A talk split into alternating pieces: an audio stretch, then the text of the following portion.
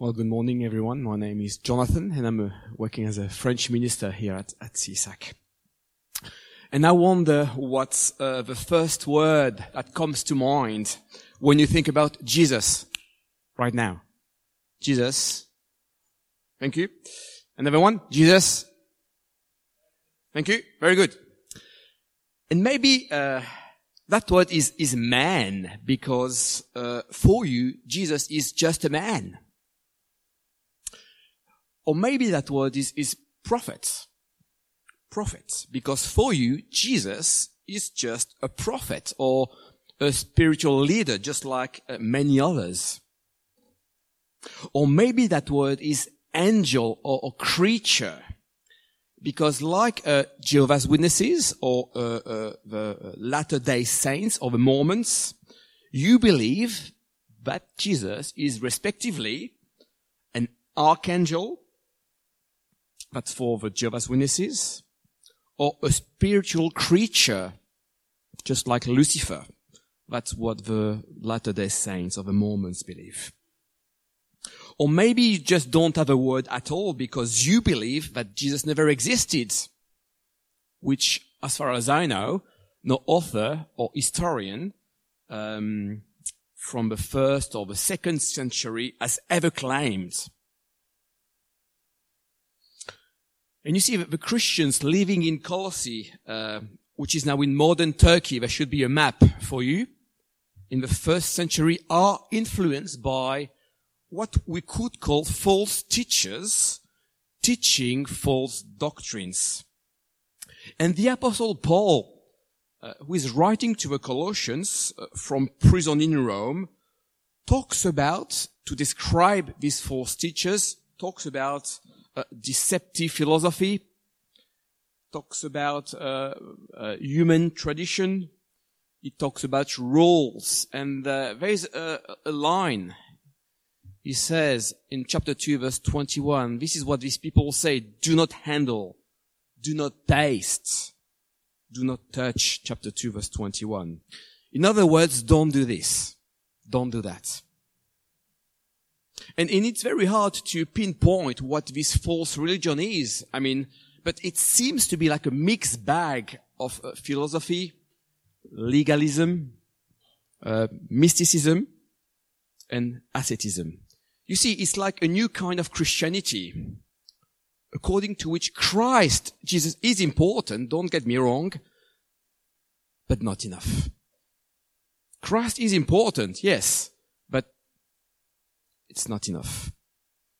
It's a bit as if the gurus of this new religion were saying to the, to the Colossians, look guys, you want to be fully protected from the power of sin and evil in the world? Are you scared of evil spirits or even of death? Well, believing in Christ is important, but that's not enough. You need to treat your body harshly by abstaining from eating and drinking certain foods. That's what Paul says in chapter 2 verse 23. Or it could go like this, guys, uh, you want to have full access to God and fully enjoy His presence and all His blessings. Don't get me wrong, believing in Christ is, is very important. That is not enough. You need to have visions. Need to worship angels. The mediation of which will bring you closer to God. Chapter 2 verse 18. And I guess that's what we could call the Jesus plus theology. Have you heard of that theology before? Jesus plus theology. We need, you need, I need more freedom. I need, you need more knowledge. I need, you need, we all need more, more power. Why? Because Christ is not enough. Now, how is Paul going to respond to that false teaching? Well, my dear friends, I'm glad you came this morning because Paul is going to write against that heresy, whatever you call it, by uh, composing one of the most beautiful Christological passages in the New Testament. It's a bit like a poem. Which is all about the supremacy of Christ, in whom all the fullness of the deity lives in bodily form. And in this poem, Paul basically says to the Colossians, to you and to me, if you're a Christian this morning, but if you've got the Son in your life, if you believe in Him, you've got it all. The Son is supreme. So all we need is Him. I've got three points to help us, help us understand what's going on this morning. First of all, the Son is supreme, is the supreme King of creation. Verse 15 to 17. Uh, from verse 18 to 20, the Son is the supreme King of a new creation. And last but not least, the last bit of a chapter, keep trusting in Him. So first of all, the Son is the supreme King of creation. Look at verse 15 with me, if you may. You see, the Son is just not a mediator between man and God, but God himself. Did you see that in the passage? Look at verse 15 with me. The Son, Jesus, is the image of the invisible God, the firstborn over all creation. And this verse is often used by um, our um, Jehovah Witnesses friends to claim that Christ was created at some point in time and can't be God as a result. Have you had that kind of conversation before, if one day? Some friends knock on your door and talk to them about Christ and they say, yes, I know who Christ is. He's the firstborn. He was created. He's a created being. But actually, there's nothing, nothing new under the sun. This is a very old heresy called Arianism, dating back from the fourth century. But the first thing to say about this verse is that it doesn't say at all that Christ was created. Let's read the verse again. It says that Christ is the, the firstborn, not the first created. That's difference. Now, what does that mean? Well, I think part of the answer lies in the Old Testament. Um, if you if you uh, uh, turn to or uh, listen with us, Psalm 98, verse 27. I think that's a key verse to help our Jehovah's Witnesses friends to understand what firstborn means. Look at this verse with me. That's fascinating. In this psalm, the Lord God promises that he will appoint his king, the Messiah, to be his firstborn, which doesn't refer to the first child of the family, but to what? Look at the parallelism. The psalm works often in parallelism, you see. The second part of the psalm explains the first. And this is what it says. And I, God, will appoint him, my king, to be my firstborn. Now, I wonder, what is that firstborn all about? Answer in the second part of a verse. The most exalted of the kings of the earth. Did you notice the parallelism? Firstborn equals king of the earth. Firstborn equals king of the earth. So when Paul says that Christ is the firstborn of all creation, he doesn't say that Christ was created at all, does he? What he says is that Christ is the supreme king of creation, which is confirmed by the rest of the text in Colossians. Look at verse 16 and 15 with me. 16 and 17, sorry. For in him, in Christ, all things were created. All things have been created through him and for him. That's not it. Look at verse 17. He is before all things and in him all things hold together. If the Son is the supreme King of all things, that means there's nothing and no one above him. That's what supremacy is all about. You may have heard of Hudson Taylor one of the greatest Christian figures in the history of the church. And I love this, this quote. It should come up on the screen.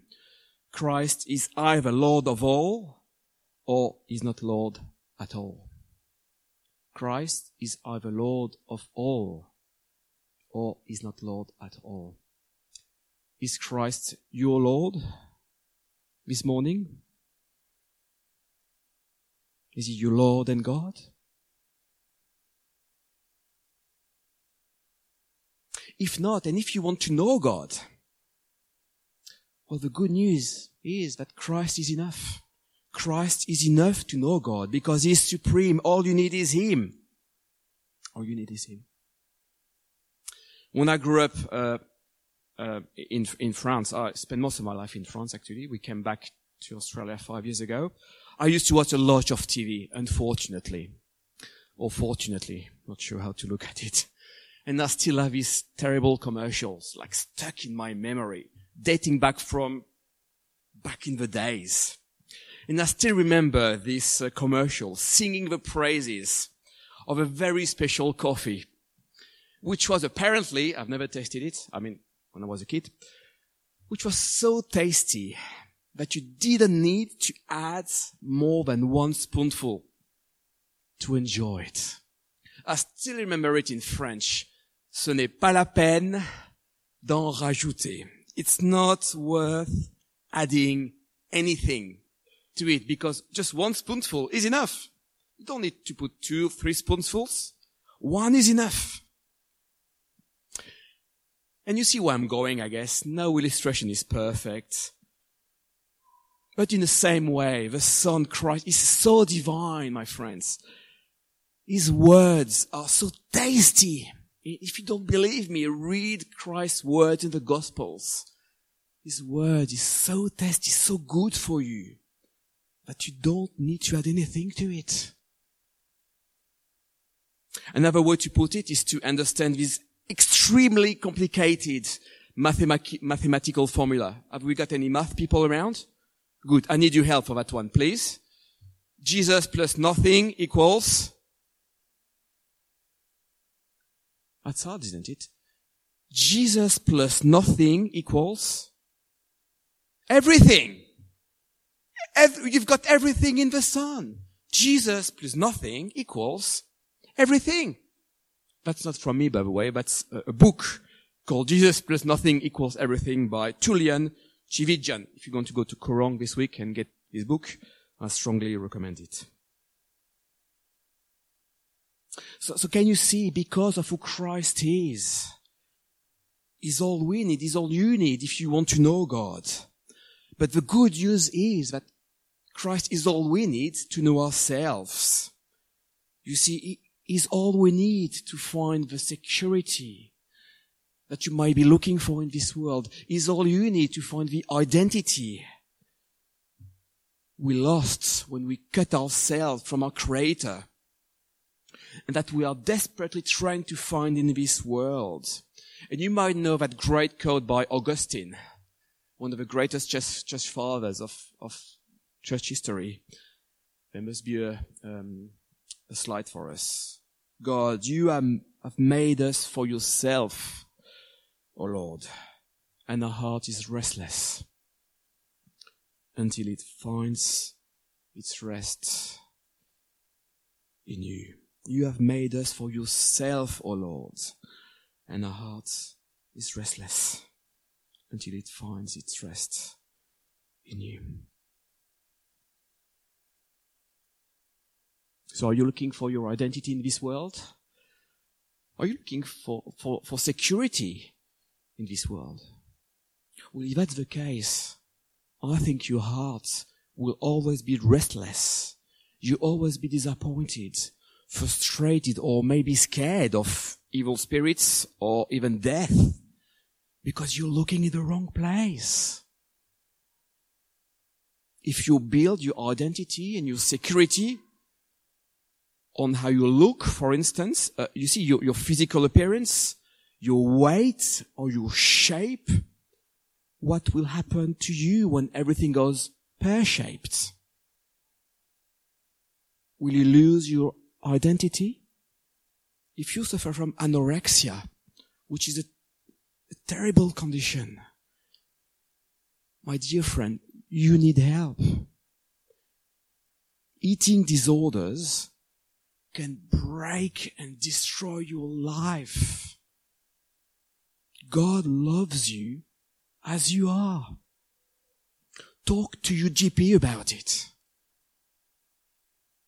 Don't let your self-image be determined by how you look, about, about what people think of you. God loves you as He made you, as you are.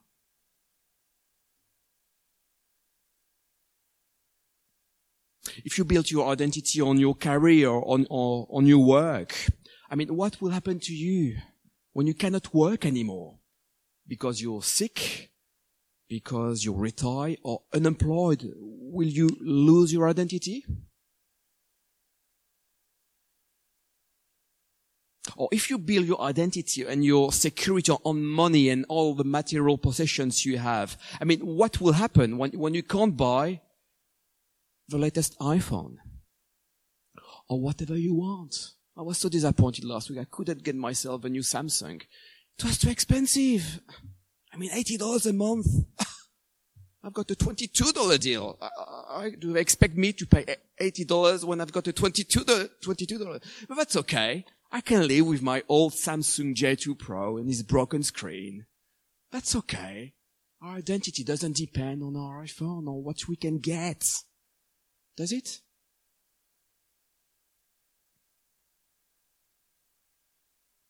If you look for your identity, your security in this fragile, futile, and fleeting world, where nothing lasts, where everything is a breath.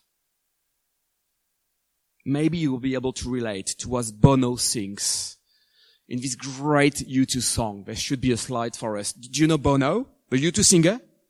Come on. There should be a slide for us. Thank you. Yes. Oh, okay.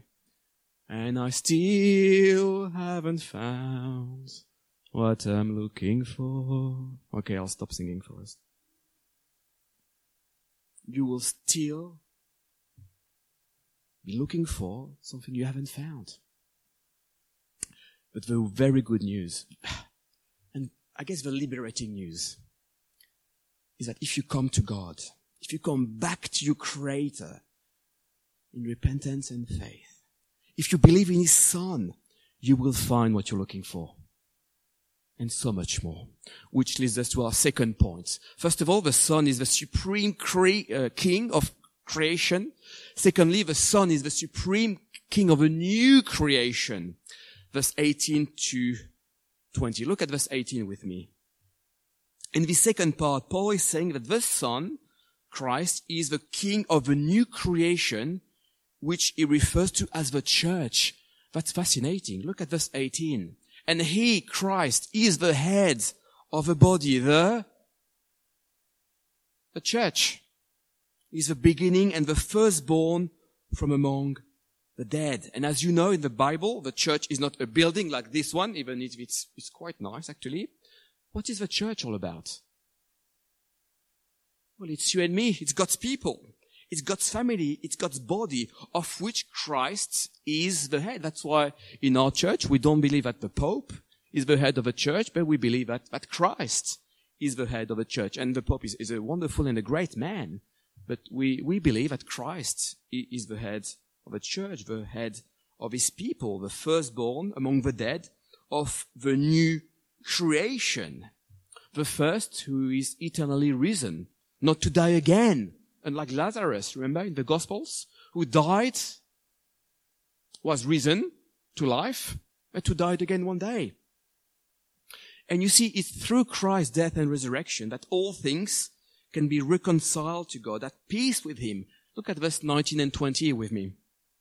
For God was pleased to have all His fullness dwell in Him, and through Him to reconcile to Himself all things, whether things on earth or things in heaven, by making peace through his blood shed on the cross.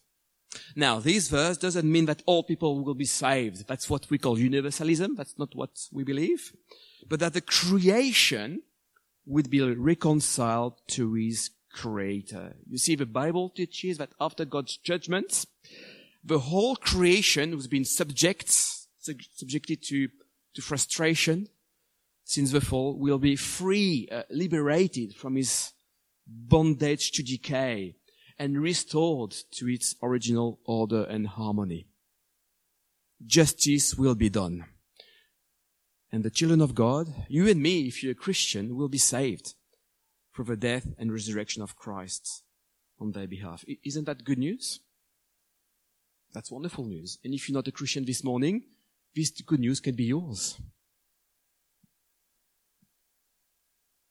So because of who the Son is, we can not only know God and know ourselves, but we can also be reconciled to God and to others. Christ's death and resurrection is all we need, is all you need to be forgiven. Because Christ paid the price of all our sins, past, present, and even future. He paid the bill. He canceled our debt, wiping the state clean. So can I ask, where is your identi- identity today? Where is your security? If it's in Christ, if you belong to Him by faith, there's nothing you can do to be more forgiven and to be more loved than you are already now. God loves you, loves you the way you are. He loves you so much that He gave His only Son to die for you. And as the King of a new creation, the good news is that Christ is all we need to know God and to be reconciled to Him. As the supreme king of His new creation of a church, Christ is the only one who could include us in His church, in His body, in His temple, in His family. If you believe in Him, your identity is in Him. You are now, as we speak, a new creation. The old has gone. The new is here. And I wonder, I wonder if we are really aware, if I'm really aware myself of who am I in Christ, of my true identity, which leads us to our, our final point and our final application.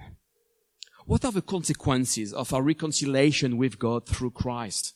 If Christ is the supreme king of creation, if Christ is the supreme king of a new creation, what are we supposed to do? Well, the answer, I think, is in verse 21 to 23. Keep trusting in Him. If Colossians 1, 15 to 20 is all about Christ, the following section, verse 21 to 23 is all about who we are. Did you notice this little word who came at least five times in three verses? You, you, you, your, your. Before, verse 21, you were alienated from God, separated, cut off. But now, now, today, God has reconciled you by Christ's physical body through death. For what purpose? In order to present you holy, set apart, clean, special in His sight, without blemish, and free from accusation knowing who Christ is and knowing who you are in Christ. I mean, why on earth? Why would you move from the hope of the gospel that you have to turn to something else or to someone else? Imagine that this building uh, is on fire. Quick, we must run. And that's, we've all been rescued by the firefighters. Just one for a second. Maybe close your eyes if that helps. Imagine this building is on fire. And as you watch the church burning from a distance, maybe on Toorak Road or on, on Bowen Street, 100 meters away or 200 meters away, a member of a church next to you is telling you, Oh wow, I would love to come back into this building. That would be great. I said, Sorry. what? The firefighters have just saved your life and you want to go back into the fire? Yes. I'd love to. It would be great. Uh, what would you do, do, what would you do that for? And I know it's an absolutely crazy, okay? I know. But I've got a point. That's what many people do spiritually. That's what many people have done in history spiritually. After being apparently saved and rescued from the fire of God's judgment and brought into the safety of his kingdom, some people decide to go back inside the fire. And my dear friends, if that's you this morning, I'm so sorry. I'm really sorry. But can I ask, what happened? What happened? And what can we do as a church to help you come back with us to the Father's house? Maybe you know someone who left the faith, who abandoned the, who gave up on Christ, what can you do to help them? Listen to them. Pray for them. Be gentle with them. And if you're tempted to give, to give up on Christ for whatever reason, to move from the hope you have in Him, what's tempting you today, this morning? And what can we do to help you in your struggle against temptation? against sin, which is the norm of Christian life. I struggle with sin myself. I've struggled this week with, with sin myself.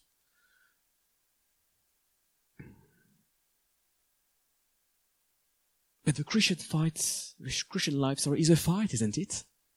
It is a good. It is a good fight. It is a, a fight of faith. But you know what? We can fight together. We can fight. You are not alone. And that's why God created the church you and me, so we can meet together to encourage one another every week on Sunday morning or several times a week. And if you're not part of a discipleship team or a Bible study group, please join us. Or catch up with someone during the week, have lunch together, have dinner together. Create a WhatsApp group. You see, as members of a family, of the same family, of a assembly, we need one another. I need you guys. So if you're a Christian this morning, how are you going in your faith? If you're treading water, if you're struggling to grow, to read your Bible and to pray, could it be, could it be because we've got a wrong view of Christ? A wrong understanding of his true identity and as a result, a wrong understanding of our true identity. A false image of ourselves, which tempt us to build our identity on something else, which will destroy us one day. As Jim Packer once wrote, uh, I love this little quote by Jim Packer. If we have, sorry, if we are pygmy Christians, it is because we have a pygmy Christ. If we are pygmy Christians, it is because we have a pygmy Christ. And the only way to be a giant Christian in a way is to have a giant Christ, to understand who he is, and to keep trusting and obeying him. You see, perseverance in the faith is the way to grow and the way to go. I'd like to finish with the last illustration, which is a, a true story. A few years ago, a woman was talking to a man she didn't know in, a, in the swimming pool of a big hotel, a bit like this one, I guess. And when she got out of the water to join her friends, she was on holidays with them. The friends told them, so, what did he tell you? And the lady says, what do you mean? Who? What do you mean who? George Harrison. You spent more than an hour talking to him. On that day, this woman, without knowing it, had talked to George Harrison the youngest member of the Beatles, one of the greatest musical musicians in, in, in the history of rock and roll, a musical giant. Now, imagine if this woman were to meet George Harrison again. how do you think she would feel? And what would she like to do? Hmm. I don't know. I guess we can only guess. But maybe she would be nervous. George Harrison, come on. Or maybe she would like to talk to him. Maybe she'd like to listen to him. Just to get to know him a bit better. What a privilege to be able to talk to George Harrison. In the same way, do you realize who Christ is? Not just a man, not just a prophet, not just a creature, the king of creation, the king of a new creation. Doesn't that make you want to talk and listen to him? To read his word, to get to know him better, to grow in your faith in him, in the hope of his return, and in your love, your love for him. Let's pray to finish.